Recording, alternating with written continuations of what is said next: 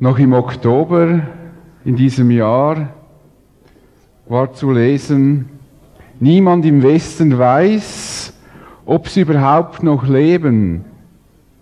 Die acht wegen angeblicher christlicher Missionierung inhaftierten Mitarbeiter der karitativen Organisation Shelter Now. Niemand wusste im Oktober noch, ob sie überhaupt leben. Das sind Menschen, die im Auftrag Gottes einen karitativen Dienst übernommen haben und man vermutete eigentlich, ging davon aus, dass diese Leute, diese Christen zum Tod verurteilt würden. Und Georg Taumann arbeitete jahrelang in Pakistan und vor wenigen Monaten wurde er von den Taliban nach Afghanistan berufen, um dort zu arbeiten. Und dann haben sie sie gefangen. Fast unfassbar. Nun war das natürlich eine Freude. Ich habe schon gedacht, als ich gehört habe, dass die Amerikaner die Taliban vertreiben, habe ich schon mal gedacht, jetzt werden die vielleicht frei und bin dann ins Internet gegangen und habe mal nachgeguckt, was da passiert und tatsächlich diese ganze Mannschaft ist frei geworden. Das ist eine erfreuliche Sache und bestimmt auch für die Familien, für die Gemeinden, die hinter diesen Christen gestanden sind. Aber leider geht es nicht immer so erfreulich aus.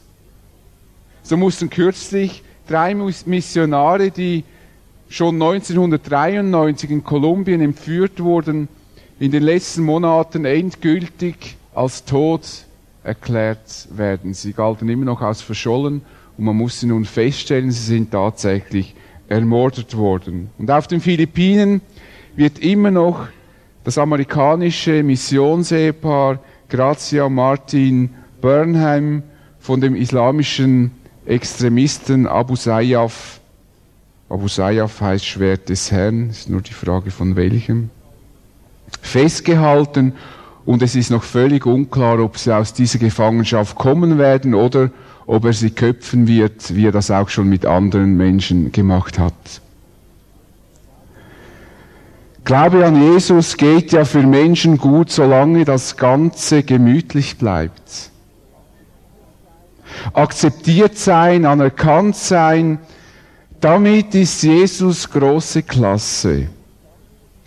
Aber wenn es Schwierigkeiten gibt, wenn es Spott gibt, wenn sich Widerstand auftut, wenn ich nicht mehr befördert werde, weil die sagen, das ist so einer von diesen Frommen.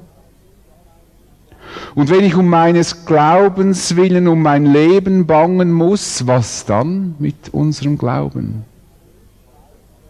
Weltweit werden Christen verfolgt und getötet. Wussten Sie, dass die am meisten um ihres Glaubens willen verfolgten Menschen auf dieser Erde die Christen sind? Wussten Sie, dass in 86 Ländern Christen ihren Glauben nicht frei praktizieren und ausleben dürfen? Und die Skala reicht dabei von rechtlicher Benachteiligung bis hin zur heftigen Verfolgung bis zum Tod. Und wussten Sie, dass täglich Christen wegen ihres Glaubens misshandelt, ins Gefängnis geworfen und getötet werden, auch heute, wenn wir hier sitzen? Der englische, englisch-baptistische Theologe Pafson meint, Christen und Juden müssen sich auf Verfolgung einstellen, weil man sie zu Sündenböcken für kommende globale Katastrophen machen wird. Und Osmana Bin Laden verkündet in einem Video am 7. Oktober, das ausgestrahlt wurde im Zusammenhang äh, mit seinen Angriffen auf die World Trade Center und Pentagon, der Krieg gegen die Juden und Christen hat begonnen. Ich habe mich nur immer ein bisschen darüber gewundert, dass man im Westen uns immer klar machen will, dass das, was hier geschieht, mit Religion überhaupt nichts zu tun hat. Aber die, die das machen, die verkünden ganz klar und eindeutig, der Krieg gegen Juden und Christen hat begonnen. Sie haben einen religiösen Krieg angefangen. Wir können uns das im Westen oft nicht mehr vorstellen, weil die Religion für uns so nebensächlich geworden ist, dass wir uns gar nicht mehr vorstellen können, dass Menschen für so etwas sich investieren. Und er soll auch nach einem Menschenrechtler soll Bin Laden auch ein aktiver Förderer der Christenverfolgung sein. Abi Sayyaf, der diese Missionare festhält, hat auch Verbindungen mit dieser Bin Laden-Bewegung. In einer ganz schwierigen Zeit der Christenverfolgung schreibt Paulus, meine Lieben, wundert euch nicht über die harte Probe, die wie ein Feuersturm über euch gekommen ist. Sie kann euch nicht unerwartet treffen. Wundert euch nicht, vielleicht haben Sie das gesehen, haben Sie gesagt, über was sollen wir uns nicht wundern. Wundert euch nicht, wenn ihr verfolgt werdet. Wir hatten ja letzten Sonntag offiziell den Sonntag, äh, das glaube ich seit drei Jahren äh, praktiziert man das in den Gemeinden, dass man einmal im Jahr besonders äh, der Christen gedenkt, die verfolgt werden weltweit aber sich auch Gedanken macht über die Verfolgung von Christen. Und weil wir am letzten Sonntag das Sonntagsdate hatten, habe ich das verschoben auf diesen Sonntag. Letztes Jahr haben wir es vorverschoben, jetzt haben wir es nachverschoben. Ist ja egal wann wir uns darüber Gedanken machen. Wichtig ist, dass wir uns immer wieder mal in Erinnerung rufen, was unser Glaube eben auch noch bedeutet. Nicht einfach glaube an Jesus und dann geht es dir in jedem Fall besser, dein Leben läuft dann Karriere pur. Nein, es kann etwas ganz anderes heißen. Und deshalb sagt Petrus, wundert euch nicht über die harte Probe. Das ist ganz selbstverständlich. Die kann euch ja gar nicht unerwartet treffen. Verfolgung ist für uns Christen nie etwas Fremdes. Und wenn wir davon überrascht sind, dass Christen verfolgt werden, dann haben wir unsere Bibel noch nicht so ganz richtig gelesen. Oder wir haben sie einfach selektiv gelesen. Wir haben nur immer das herausgelesen, was uns Zuspruch macht. Du bist gut, du bist geliebt und so weiter. Aber wir haben vielleicht dann nicht gelesen, was Christen alles erleben und wir haben vielleicht nicht ganz begriffen, was Jesus getan hat. Die Bibel berichtet nämlich außerordentlich viel über Verfolgung und Jesus sagt den Jüngern, was bis heute Gültigkeit hat, kein Diener ist größer als sein Herr. Wie sie mich verfolgt haben, werden sie auch euch verfolgen. Und so viel oder so wenig sie sich nach meinem Wort gerichtet haben, werden sie sich auch nach dem euren richten. Wer nicht damit leben kann, Außenseiter zu sein, der wird als Christ ein schwieriges Leben haben. Und er wird ganz bestimmt nicht zu diesen Christen gehören, die glücklich sind über ihren Glauben. Weil sie so gefangen sind von dem, dass sie könnten irgendwie mal in Ab, ins Abseits geraten, dass sie ihres Glaubens gar nicht fröhlich sein können. Ob es uns gefällt oder nicht, wir sind Außenseiter und wir werden es bleiben. Das ist die Wirklichkeit dessen, was wir in der Schrift lesen. Wir sind nicht von dieser Welt mehr, sondern wir sind in dieser Welt. Und die Welt, die versteht uns eigentlich nicht wirklich. Das heißt aber nicht, dass wir immer Anstoß und Widerstand verursachen. Es das heißt auch nicht, dass wenn es uns gut geht, dass wir etwas unternehmen müssen, dass es uns schlechter geht. Das ist eine falsch verstandene Nachfolge. Die Treue zu Jesus hat Auswirkungen auf beide Seiten. Die einen können durch diese Treue sehr erfolgreich sein, menschlich gesehen. So lesen wir im Hebräerbrief, in solchem Vertrauen kämpften sie gegen Königreich und trugen Siege davon. Sie sorgten für Recht und durften erleben, dass Gott seine Zusagen erfüllt. Sie verschlossen den Rachen von Löwen, also haben gegen Löwen gesiegt. Sie löschten glühendes Feuer aus. Denken wir an diese drei Männer im Feuerofen. Sie entrannen dem Tod durch das Schwert. Sie waren schwach und wurden stark. Im Kampf wuchs ihnen, wuchs, wuchsen ihnen Heldenkräfte zu. Sie trieben fremde Heere zurück. In solchem Vertrauen bekamen Frauen ihre Toten als Auferstandene lebendig zurück. Alles wunderbare Sachen. Auch das ist die Wirklichkeit des Glaubens, dass wir Gottes Kraft und Allmacht erleben in einer Weise, wie man sie sonst überhaupt nicht erleben kann. Aber es gibt eben auch das andere, dass der Glaube und die Treue zu Gott in eine ganz andere Richtung führt, in die, die wir nicht gerne haben, in fürchterliche Zeiten. Andere in Israel, heißt es dann im Hebräerbrief weiter, ließen sich zu Tode foltern. Sie weigerten sich, die angebotene Freilassung anzunehmen, denn sie wollten zu einer weit besseren Auferstehung gelangen. Andere wiederum wurden verspottet und ausgepeitscht, gefesselt und ins Gefängnis geworfen. Sie wurden gesteinigt, zersägt und mit dem Schwert hingerichtet. Sie zogen in Schaf- und Ziegenfällen umher, notleidend, bedrängt, misshandelt. Wie Flüchtlinge irrten sie durch Wüsten und Gebirge und lebten in Höhlen und Erdlöchern. Die Welt war es nicht wert, dass solche Menschen in ihr lebten. Das ist die andere Seite. Und die wird heute genauso aus, ausgelebt. Und manchmal erlebt man im Verlauf eines Lebens beide Seiten nebeneinander oder miteinander. Einerseits sichtbare Siege, auf der anderen Seite vermeintliche Niederlagen. Und Paulus schreibt von seinem eigenen Leben, dass er beides kennt. Ich kann Not leiden, ich kann im Wohlstand leben, mit jeder Lage bin ich vertraut, ich kenne Sattsein und ich kenne Hungern, ich kenne Mangel und ich kenne Überfluss. Er kennt das alles. Im Überfluss sagt er nicht, nein, es muss ich, es muss ich äh, Mangel leiden, auch wenn ich Überfluss hätte. Nein, er kennt beides und mit beiden Situationen arrangiert er sich, weil er weiß, beides ist möglich. Eines ist mir wichtig. Ob ich Mangel oder Überfluss habe, will ich Jesus treu bleiben je, um jeden Preis. Wie es uns geht als Christen, liegt mal in erster Linie überhaupt nicht in unseren Händen.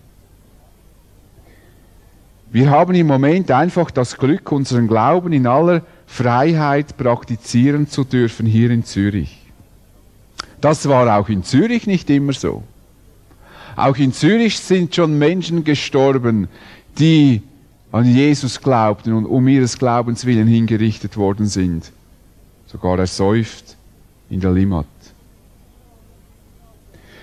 Wir haben es gut und haben das Glück, es gut zu haben hier. In anderen Ländern haben es Christen, haben Christen nicht das Glück, es gut zu haben. Sie sind nicht bessere, nicht schlechtere Christen als wir.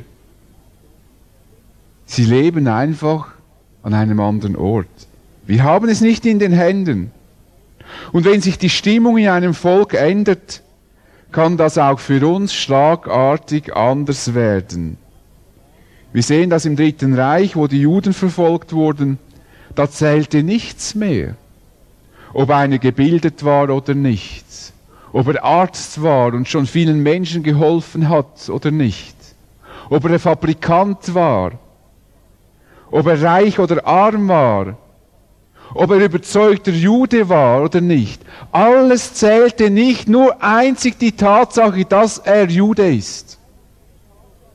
Und wenn er Jude ist, so wurde er zum Unmenschen erklärt.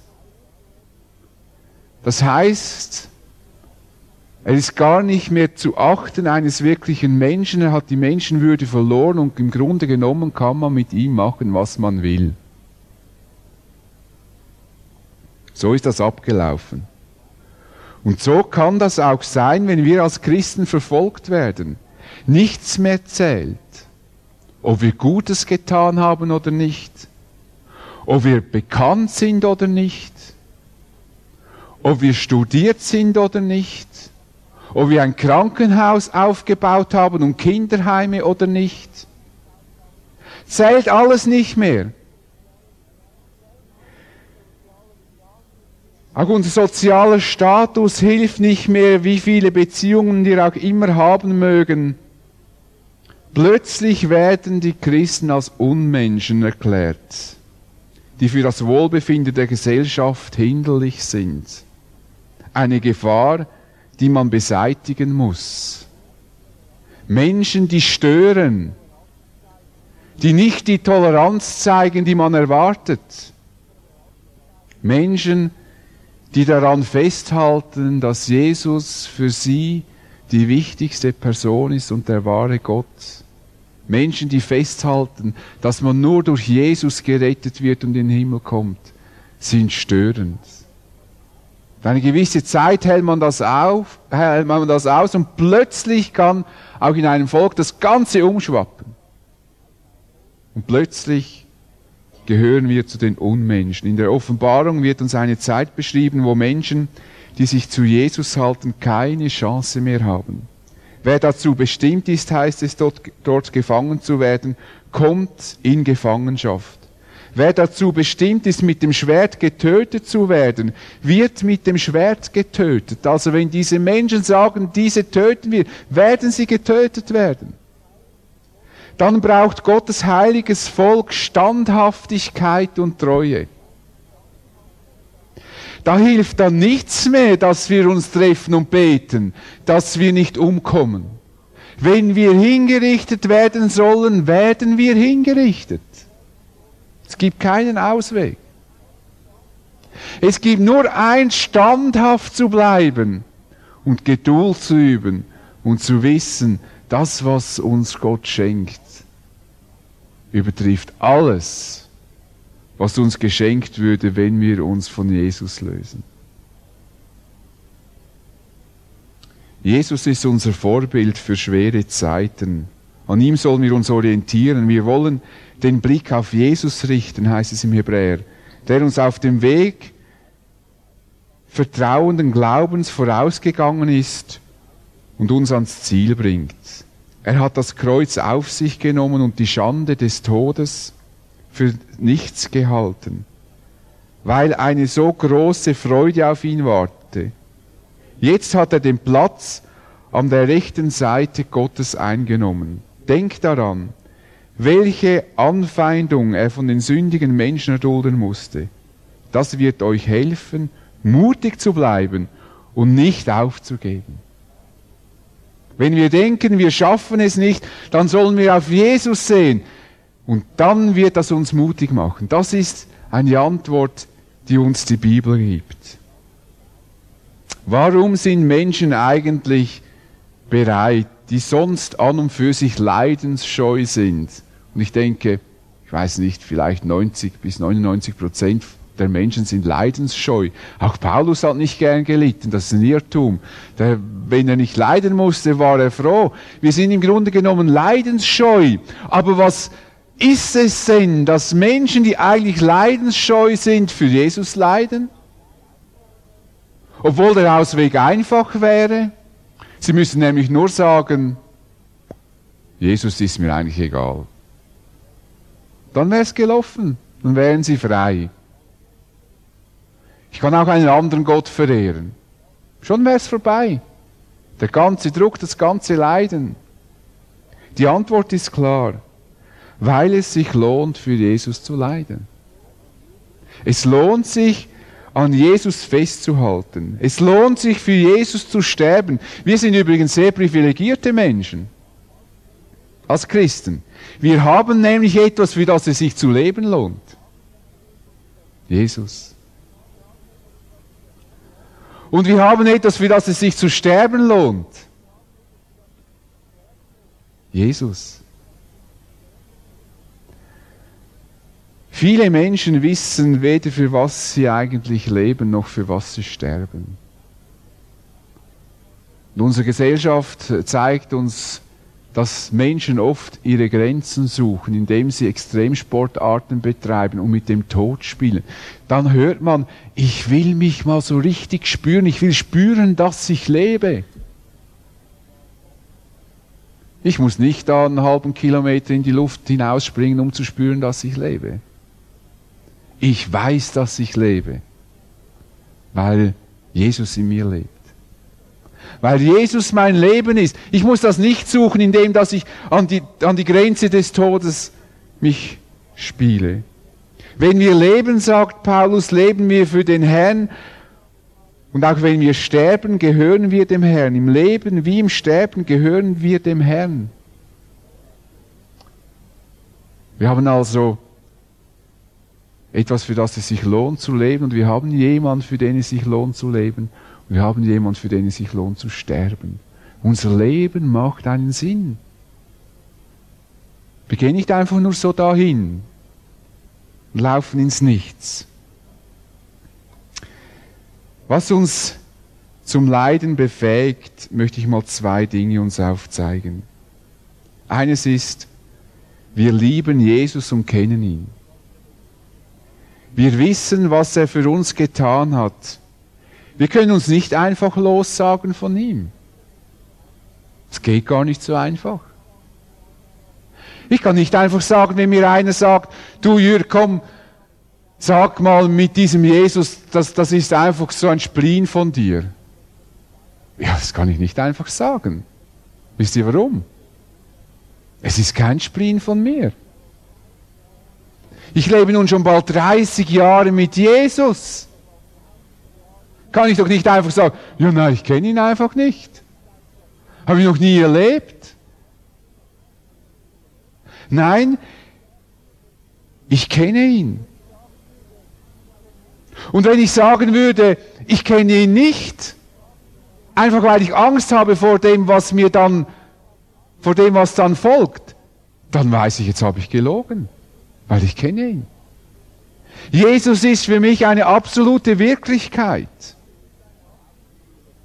Genauso wenig wie ich behaupten würde, meine Frau nicht zu kennen oder meine Kinder nicht zu kennen. Wenn mir jemand sagt, da ist Lilian deine Frau. Und wenn es seine Frau ist, dann schicken wir dich ins Gefängnis und sagen, nein, nein, ist nicht meine Frau. Ich will nicht ins Gefängnis. Oder? Nein, dann sage ich, ja, das ist meine Frau. Und auch wenn ihr mich ins Gefängnis schickt, das bleibt meine Frau. Ich weiß genau, wann ich sie geheiratet habe und ich weiß genau, wie lange, dass ich mit ihr zusammengelebt habe, wenn ich es ausrechne. Das Hochzeitjahr richtig herausfinde, kann ich es ausrechnen. Aber ich weiß, wir gehören zusammen und ich weiß genau, welche Kinder meine Kinder sind. Weil ich war bei der Geburt dabei und ich war dabei, als sie aufgewachsen sind. Und ich kann nicht einfach dann sagen, nein, die haben mit mir nichts zu tun. Und genauso wenig kann ich einfach sagen, Jesus hat mit mir nichts zu tun. Und die Verfolgung fängt nicht da an, wo ich irgendwo ein bisschen, ja, irgendwie nicht gerade in jedem Bereich vollkommen gelebt habe als Christ, was ja nicht gut ist, aber Verfolgung fängt ja da dann wirklich, wird sie handfest, wo ich auf den Kopf zu entweder Jesus verleugnen oder mich zu ihm stellen muss. Das können wir natürlich jetzt schon üben. Aber wer mit Jesus lebt, und wo Jesus lebt in einem Menschen, der kann Jesus nicht wirklich verleugnen. Jedenfalls eins kann ich jedem garantieren, der ihn verleugnet. Er wird wissen, dass er lügt. Das wird er wissen. Einer, der nicht Christ ist, ein Mitläufer, der nicht, wo der Heilige Geist nicht in ihm lebt, der kann das machen. Der merkt nicht, dass er lügt. Der wechselt einfach schnell seine Religion. Aber ich wechsle nicht die Religion, wenn ich Jesus verleugne, als Christ, sondern weiß ich, dass ich lüge, weil ich ihn kenne. Ich bin in Jesus geborgen und ich weiß, dass mich nichts von ihm trennen kann. Paulus schreibt das den Römern, Gott ist für uns, wer kann, da noch, wer kann uns da noch etwas anhaben? Was kann uns da noch von Christus und seiner Liebe trennen? Not, Angst, Verfolgung, Hunger, Entbehrung, Lebensgefahr, das Schwert des Henkers. Mit all dem müssen wir rechnen, denn es heißt in der Schrift, deinetwegen sind wir ständig vom Tod bedroht. Man behandelt uns wie Schafe, die vom Schlacht zum Schlachten bestimmt sind. Und doch in all dem tragen wir einen überwältigenden Sieg davon, trotz Verfolgung, trotz Ängsten, durch den, der uns so sehr geliebt hat.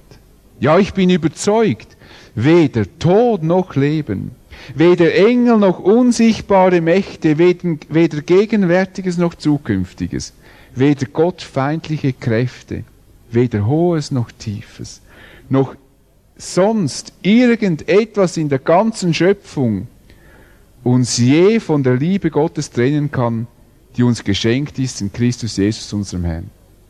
Nichts kann uns von Jesus trennen. Deshalb sind wir als Christen geborgen in ihm. Weder Verfolgung, noch Hohes, noch Tiefes, noch irgendetwas, noch Folter, nichts kann uns trennen. Die Liebe Gottes bleibt. Für mich ist da die Frage, solange es uns gut geht, leben wir eigentlich mit dieser Wirklichkeit? Oder stellen wir die Liebe Gottes zu uns in, immer in Frage dann, wenn uns etwas Unangenehmes geschieht? Ja, mich Gott jetzt noch lieb. Jetzt habe ich da einen Unfall gehabt, jetzt habe ich einen Kratzer am Auto. Da muss ich wieder 300 Franken bezahlen, habe mich den Gott lieb, warum hat er es überhaupt zugelassen? Vermutlich, weil ich nicht aufgepasst habe. Schlicht und ergreifend. Mit der Liebe Gottes hat ein Kratzer am Auto überhaupt nichts zu tun. Manchmal denke ich, wenn wir das nicht lernen, zu wissen, nichts in unserem Leben kann uns von der Liebe Gottes trennen. Wenn wir schon in Kleinigkeiten die Liebe Gottes in Frage stellen, ja, was machen wir dann, wenn es dann um die großen Dinge geht? Das hat mich gefreut. Ich habe eine Sendung gesehen äh, von drei Leuten, die äh, Schleudertraumas hatten. Vielleicht habt ihr die auch gesehen. Und dann hat der Moderator, hat sie dann so gefragt, das sind Christen gewesen, ja, haben sie nie in dieser Zeit, und das, die haben dann also zum Teil ganz heftige Nachteile in ihrem Leben, nie zu dieser Zeit dann an Gottes Liebe zu ihnen gezweifelt. Und das hat mich wirklich sehr gefreut. Alle drei haben gesagt, nein. Eigentlich habe ich mir diese Frage gar nie wirklich gestellt. Das ist doch super. Das finde ich einfach genial. Sie sind geborgen in der Liebe Christi. Genauso wie einem einem meiner Kinder oder meiner Frau etwas geschieht, das hat doch nichts zu tun, wenn sie einen Unfall haben, mit der Beziehung, die ich zu ihnen habe. Sie gehören nach wie vor zu mir. Nichts kann uns scheiden von der Liebe Gottes. Ich hoffe, dass wir das als Christen wirklich verinnerlichen, auch in unserem Alltag. Nicht, wenn etwas nicht so läuft, wie wir denken, Gottes Liebe zu uns in Frage zu stellen, sondern vielleicht können wir dann fragen, Herr, wie soll ich jetzt das beurteilen? Wie soll ich weitergehen? Was soll ich mit dieser Situation anfangen? Aber die Liebe Gottes steht nie in Frage. Eine größere Liebe, als er dir schon geschenkt hat, kann er dir gar nicht schenken. Nichts kann dich trennen. Und es ist eine schöne Sache, wenn es uns schlecht geht und wir sagen können, ich weiß, Jesus liebt mich. Und es ist eine schöne Sache, wenn es uns schlecht geht, jetzt mal das auf die menschliche Ebene bezogen, wenn ich irgendwo bin und irgendwo tyrannisiert werde, in einer schwierigen Situation stecke, war das auch für mich schon ein großer Trost, dass ich weiß, Lilian, meine Frau, sie hat mich gern und sie steht zu mir. auch wenn alle anderen gegen mich sind.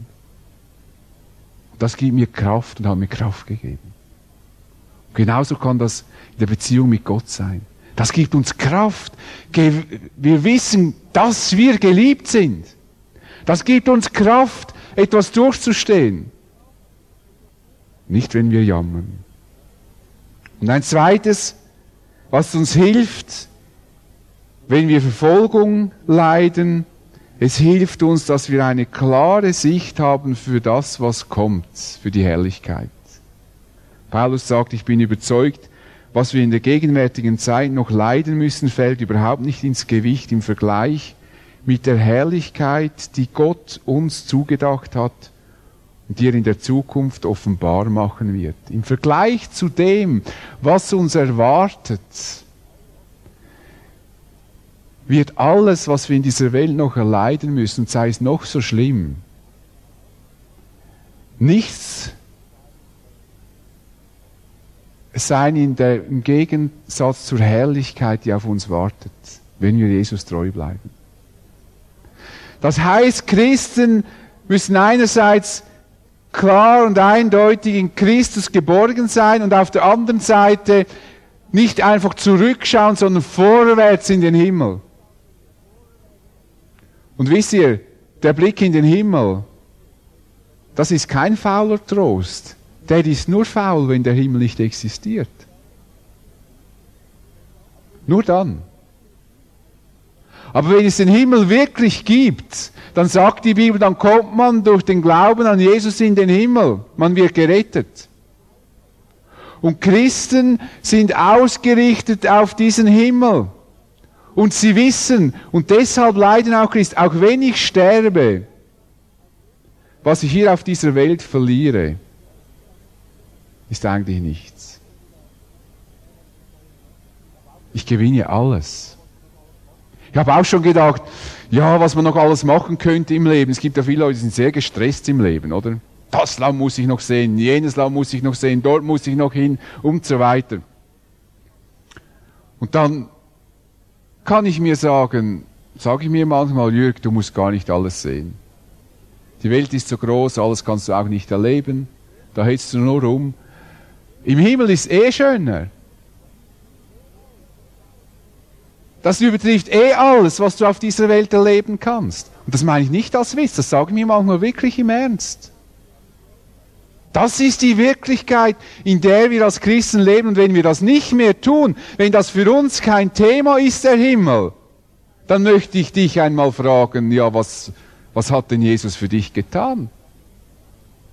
Er hat doch genau das getan, dass er für deine Schuld gestorben ist, damit du in den Himmel kommst. Er hat die Tür in den Himmel aufgestoßen. Ich weiß, es ist jetzt vielleicht nicht das schönste Thema, über Verfolgung nachzudenken. Aber es ist ein Thema, das in der Bibel sehr häufig vorkommt.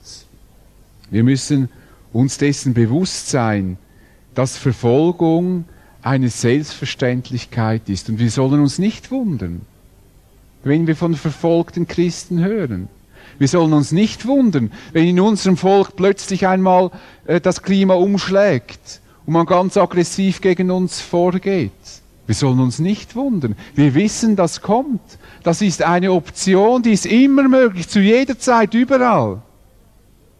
Kann auch schon im kleinen Familienkreis möglich sein. Dass wenn jemand nach Hause kommt und sagt, jetzt bin ich Christ geworden und ich möchte jetzt Jesus nachfolgen, dass die Familie sagt, tut uns leid, verschwinde, das wollen wir nicht bei uns haben. Wundert euch nicht, aber es lohnt sich, das durchzustehen. Es lohnt sich, Jesus treu zu bleiben. So sagt Paulus, ich meine, dass die Leiden der jetzigen Zeit nicht ins Gewicht fallen, wenn wir an die Herrlichkeit denken, die Gott bald sichtbar machen und an der er uns teilhaben lassen wird. Seid euch dessen bewusst. Es lohnt sich, Jesus treu zu bleiben. Ich möchte mit uns beten. Ja, Vater, Verfolgung Und Leid, Verachtung, das ist nicht ein schönes Thema für uns. Es ist auch für dich kein schönes Thema. Du, Herr Jesus, hast das selber durchgemacht und du hast gerungen. Auch bevor du gekreuzigt wurdest, du hast selber den Vater angefleht, wenn es möglich wäre, dass dieses Leid an dir vorübergehe. Aber du hast es trotzdem auf dich genommen. Und ich möchte dir einfach danken, dass wir dich kennen dürfen. Und dass das eine Realität ist, dass das nicht einfach ein Wissen ist, ein theoretisches Wissen, dem wir nacheifern, sondern dass das eine Realität ist, dass wir mit dir leben. Und wenn wir jetzt sagen müssten, ob wir das schaffen, wenn wir verfolgt werden, eingesperrt und wenn wir gefoltert würden, weil wir an dich glauben, ob wir das aushalten, so müssten wir sagen, nee, das werden wir nie aushalten. Aber ich bin überzeugt, wir werden das weil du uns in diesen Zeiten nicht im Stich lassen wirst. Und weil unsere Beziehung zu dir stärker ist als alles andere. Und dass nichts uns trennen kann von der Liebe zu dir. Und hilf uns, dass wir auch heute, wo es uns gut geht, so leben, dass wir dann auch bereit sind, wenn schlechtere Tage kommen. Dass wir eine klare Sicht haben, für die Verbindung mit dir, für die Liebe, die wir zu dir haben und die du vor allem zu uns hast. Und dass wir einen klaren Blick haben, auch wenn es uns gut geht, für die Herrlichkeit, die auf uns wartet. Ich danke dir. Und wir bitten dich auch an dieser Stelle für all die Menschen, die mit uns durch den Glauben an dich verbunden sind und die leiden wegen dem Glauben an dich, dass du ihnen ganz besonders nahe bist und sie stärkst und aufrichtest und ihnen hilfst durch diese schwere Zeit. Dass du ihnen immer wieder die Augen öffnest für deine Herrlichkeit und für deine Liebe und Gnade. Amen.